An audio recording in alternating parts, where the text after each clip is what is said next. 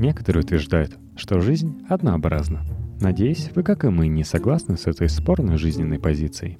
Ибо каждую неделю из пяти копеек Ивана Давыдова узнаем о родине что-то новое.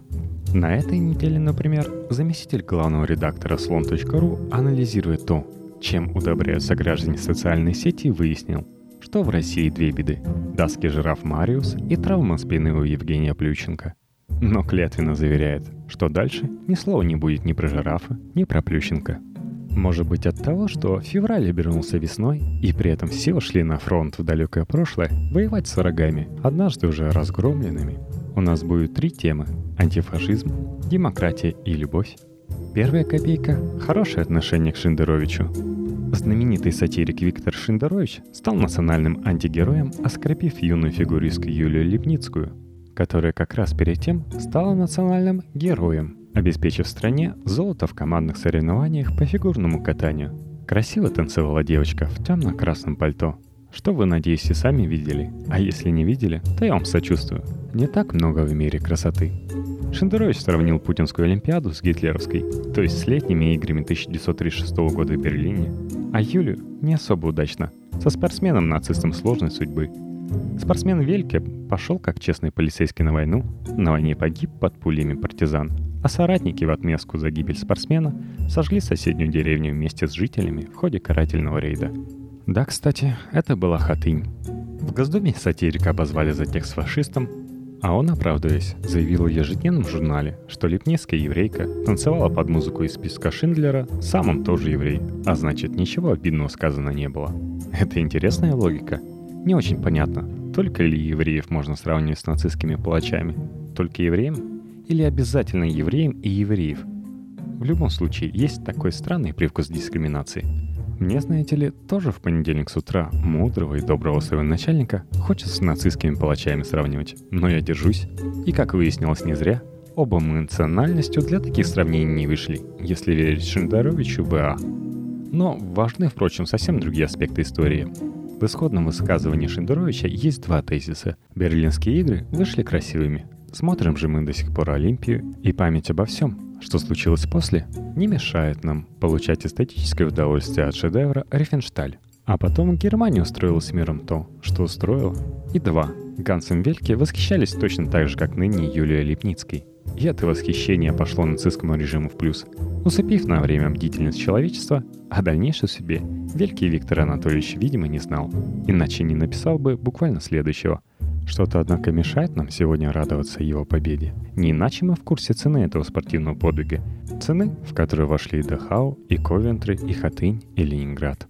Не по вине Ханса, разумеется, но так получилось, что он поспособствовал. Посмотрим на первое сравнение. О его неуместности кричат многие, попутно выдавая вполне обоснованные соображения, доказывающие, что Путин не Гитлер, а у современного российского режима с Третьим рейхом нет ничего общего. Кстати, не поспоришь, Путин не Гитлер. Да и Эрнст, по меткому замечанию Льва Новоженного, далеко не Лени Рифеншталь. Повторяется история с пресловутым опросом дождя, когда одни и те же люди требовали немедленной кары для реваншистов и попутно объясняли умно и аргументированно, почему Ленинград нельзя было сдавать немцам. Но штука в том, что возможность обоснованного возражения показывает уместность постановки вопроса. Только обоснованным опровержением гипотез можно расширить наше знание о мире – Тут уж либо не позволим провокаторам открывать рот, либо спор с опорой на источники. Нельзя совместить обе позиции. А вот что касается сравнения второго, тут можно было бы, конечно, просто повозмущаться. Кабы не ответ, который государство уже дало сатирику. Депутаты Государственной Думы, ткачихи Иванской области и башкирские мастера боевых искусств. Кое-что я выдумал, попробуйте угадать что. В едином порыве требуют покарать новоявленного фашиста. Государственное телевидение показывает старинный порнографический ролик с его участием, не стесняясь даже того факта, что с вероятностью процентов это к 99 Та древняя провокация была организована за государственный счет. Ролик идет первым, первым, в нескольких выпусках новостей. Важнее информации у государства для граждан не находится. И не остается никакой возможности возмущаться сомнительным поступком человека, который за пару неаккуратных фраз попадает под танк в итоге имеем, что бы ни сказал Шендерович, государство, его за слова давящее, выглядит 146 раз мерзее. Или нет. Возможность возмущаться есть. Оно называется «Известие». Теперь это, пожалуй, название не конкретной газеты даже, а нового сладостного стиля. И пахнет соответственно. Так что прежде чем осудить гневно Виктора Анатольевича, подумайте, хотите ли вы походить на мыслителей из известий? Вторая копейка – выдача. Специфика профессии заставляет обильно читать прессу. Ну а уж если прочел, тяжело не поделиться впечатлением по поводу прочитанного. Вот и сейчас передо мной журнал. Красивый, яркий, можно сказать глянцевый. Разворот, слева о политике, фоном для статьи двуглавый орел, в тексте иллюстрации что-то кричит, оскалившись. Злобная Обама вторит ему соседней фотографии, оскалившись злобный Навальный. Текст солидный, отражающий поворот консерватизму, наметившийся в обществе. Начинается с цитаты из Владимира Соловьева – покойного философа, не телеведущего. Далее подробно обосновывается, что демократия – предмет, во-первых, нам чуждый, а во-вторых, ее у нас и так в достатке. И если кто вопит, что мало в стране демократии, тот действует по указке своих заокеанских хозяев.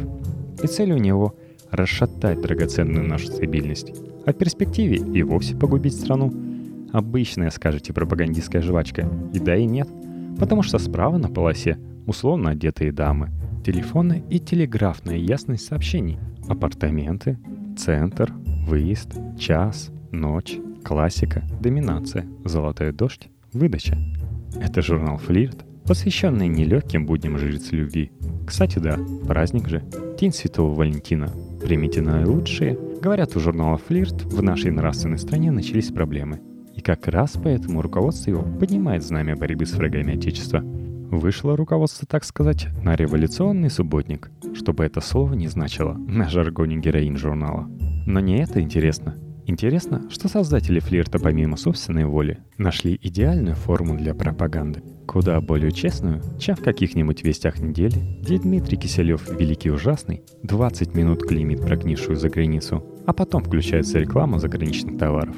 Тут все как-то нагляднее, честнее, идеальный контекст – да и товар, кстати сказать, в основном рекламируется отечественный, в крайнем случае братский, украинский, ну, выражаясь точнее, сестринский. В конце концов, здесь Запад нам составить конкуренцию не может. Наше пушистое золото считается самым ценным в мире.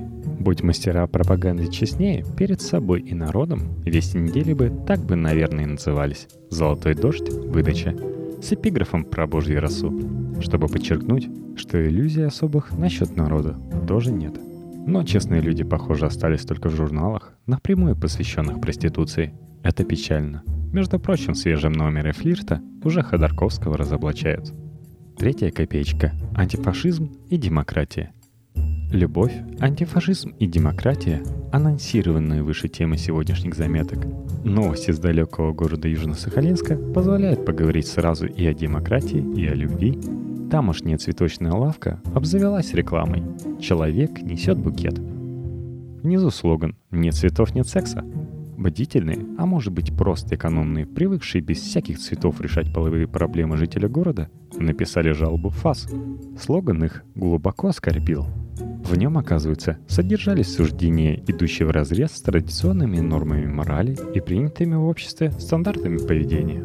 Нет, определенно я угадал. Определенно, некоторую часть граждан Южно-Сахалинска задевает сама мысль о том, что женщине можно иногда дарить цветы. Части ведомства антимонопольщики не ринулись немедленно карать нарушителей общественной нравственности, но провели предварительный опрос на сайте. Содержит ли данный слоган непристойные выражения из 20 ответивших 16 непристойность увидели, и злосчастная лавка будет теперь наказана по всей строгости рекламного законодательства. Столько демократии, мне кажется, не было с тех времен, когда выбирали мы всей страной имя для новой собачки Путина ВВ. Ну и острословом на заметку. Не только за сравнение с фашистами можно получить по полной, но и злоупотреблениями в речи таких непристойных слов, как секс, цветы или нет. На фронтах борьбы с фашизмом тоже есть в регионах успехи. В Саратовской области, например, покарали Откарскую газету. Саратовская область, между прочим, родина Володина ВВ, отца и повелителя новой российской политики. И созерцая политические инновации последних времен, многие мои знакомые из славной Саратовской области охают от радости и страха узнавания одновременно, утверждая, что они все это уже видели. И теперь вся Россия превращается в один повсеместный Саратов – но мы пока вернемся из повсеместного Саратова в обычный. Так вот, Откарскую газету покарали за то, что один из собеседников автора статьи о картошке обратил внимание неустановленного круга лиц на определенный сорт картофеля в ущерб прочим сортам. Сеял, то есть, рознь в среде сортов картофеля. Пропагандировал превосходство одного сорта картофеля над другим, что, разумеется, в нашей антифашистской стране недопустимо. Мы, пособникам Гитлера, свои змеиные головы поднимать не позволим, мы картошка в мешке у майора, и все мы равны. Четвертая копейка. Два Сталина и дедушка. Исторические битвы последних недель завершились привычно. Отвечающий в Думе за международные дела телеведущий Алексей Пушков, естественно единорос, предложил законодательно защитить историю России от нападок. Текста законопроекта пока нет, но опыт жизни в России не позволяет сомневаться – Разумеется, за нападки на историю будет предусмотрена уголовная ответственность. Что все это значит? Это значит, что грядут бои посерьезнее, чем баталии вокруг концепции единого учебника истории. Историю предстоит теперь не просто переписать, подогнав под единый стандарт. Придется рассказывать об истории так, чтобы ничего, кроме восторга, она не вызывала, чтобы сама мысль о критике была преступной, чтобы никаких широковатостей и спорных моментов в нашей истории не осталось. А это ведь не просто в стране, где прошлое важнее будущего, и где события столетней давности вызывают такие скандалы, от которых и до гражданской войны полтора шага. Мы друг друга за историю не то что сажать, убивать готовы. Тут можно было бы подумать о том, почему так происходит, и не являются ли все эти скачки вокруг прошлого просто попыткой вытеснить мысль о безрадостном будущем, но я пока сосредоточусь на советах законодателям. Есть два метода, позволяющих, как мне кажется, обойти проблемы, которые ставят прошлое перед настоящим. Удвоение и склеивание. Суть метода удвоения проста. Берем, например, и заявляем, что было два Сталина. Хороший и плохой. Черный Сталин и белый Сталин. Про них написал Чайковский знаменитый балет. Белый Сталин собирал земли, строил города, заводы, снижал цены, любил детей, писателей и физкультурников – но когда он засыпал, из грязных нор выползал черный Сталин, который миллионами жрал детей, физкультурников, писателей и обычных людей. О нем написано в любимой книге Путина ВВ, романе Солженицына «Архипелаг ГУЛАГ». Но, кстати, заметим, что Солженицыных было двое. Одного любит Путин ВВ, а Путин ВВ не может ошибаться. Это был почвенник и сокрушался об утраченной духовности. Второй, черный Солженицын, всячески клеветал на славный советский строй – не делая различий между черным Сталиным и белым Сталином. На время Великой Отечественной войны черный Сталин впал в продолжительную спячку, а под руководством белого Сталина Союз, ни малейшей ошибочки не совершив, утверждать обратно скоро станет делом подсудным старанием депутата Яровой, раздавил коричневую чуму. Склейка работает иначе. После двух Сталинах был один комковатый Хрущев-Брежнев что-то Ненко, при котором, как верно показано в главной исторической работе наших дней, в представлении на открытии Олимпийских игр в Сочи советские люди в основном весело танцевали с колясками. Затем появился Ельцин. Тут удвоение. Ельцин их было двое. Белый дорвал нам свободу и колбасу, а также назначил Путина ВВ главой ФСБ и выбрал в преемнике. С черным тоже все более-менее понятно. Последовательное применение методов склейки и удвоения позволит, как любому понятно, преодолеть все исторические проблемы и даст нам возможность гордиться своей историей не отвлекаясь на пустяки, а заодно карать без жалости тех, кто гордится недостаточно. Между прочим, практически одновременно с Пушковым вынес на суд общественности собственную законодательную идею знаменитый депутат Дегтярев из ЛТПР, незадачливый, но яркий участник выборов мэра Москвы, Бойкий молодой человек предлагает закрепить законодательно образ Деда Мороза, установить ГОСТ на его изображение, после чего изгнать из страны чуждых нашему духу Санта-Клаусов. Идея Пушкова имеет все шансы стать законом. Законопроект Дегтярева в Думе, вероятно, похоронит. А лучше было бы совместить. Они ведь равновеликие. И по большому счету об одном. Пятая копейка. Лисистрата сегодня. Не знаю, любите ли вы Аристофана так, как люблю его я? Если нет, то напрасно. Желчный Афининин умел писать смешно. С тех пор, как он умер, толком и посмеяться нечем. Среди прочих есть у Аристофана комедия Лисистрата. Там рассказывается о женщине, которая предложила подругам лишить мужчины радости секса, чтобы вынудить их прекратить бессмысленную жестокую войну между Спартой и Афинами. Нет мира, нет секса, сказали бы, наверное, в Южно-Сахалинске. Если верить Аристофану, сработало. И многим до сих пор кажется методом действенным. Пишут, например, что один из кандидатов в мэры Токио неаккуратно отозвался о женщинах. Сказал, что им не место в правительстве, и что в силу специфики организма они не очень-то способны принимать ответственные решения – Японские женщины возмутились и создали группу. Обещали сексуальный бойкот мужчинам, которые проголосуют за шовиниста. Шовинист, впрочем, выиграл, а я, прикрываясь тем, что чуждый нашему национальному духу День Святого Валентина в разгаре, обращусь к женщинам русским.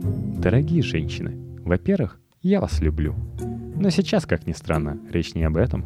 Неделю за неделей, подвергая неиллюзорной угрозе собственную нервную систему, я стараюсь более или менее весело описывать гнусь, который вокруг творится. Не знаю, насколько получается весело, но гнусь остается гнусью. И я знаю страшную вещь. Мужчины с этой гнусью не справятся. В конце концов, я сам мужчина, мне ли не знать. А именно мужчины почему-то захватили все начальственные должности и провозгласили себя номинальными борцами с гнусью. Женщины, если вы не очнетесь, не подвинете мужчин, не возьметесь за дело, нет у нас надежд. Робко, впрочем, надеюсь, что вы какие-нибудь более гуманные методы борьбы выберете. Не пойдете по стопам Лисистраты и ее японских подражательниц. Гордые же афиняне, москвичи, ленинградцы, парижане, жители городов-тысячников и городов-миллионников, которым еще не надоело сидеть во ВКонтакте, помните, что у вечерних чтений теперь есть группа vk.com в подкасте, где можно не только слушать новые выпуски и оставлять отзывы и пожелания на последующие записи подкаста, но и ставить лайки и репостить понравившийся выпуск своим друзьям в ленту новостей. Ссылка на группу шоу-нотах. Заходите и по желанию регистрируйтесь. Новые выпуски можно слушать не выходя из ВКонтакте, а своими лайками вы голосуете за рубрики.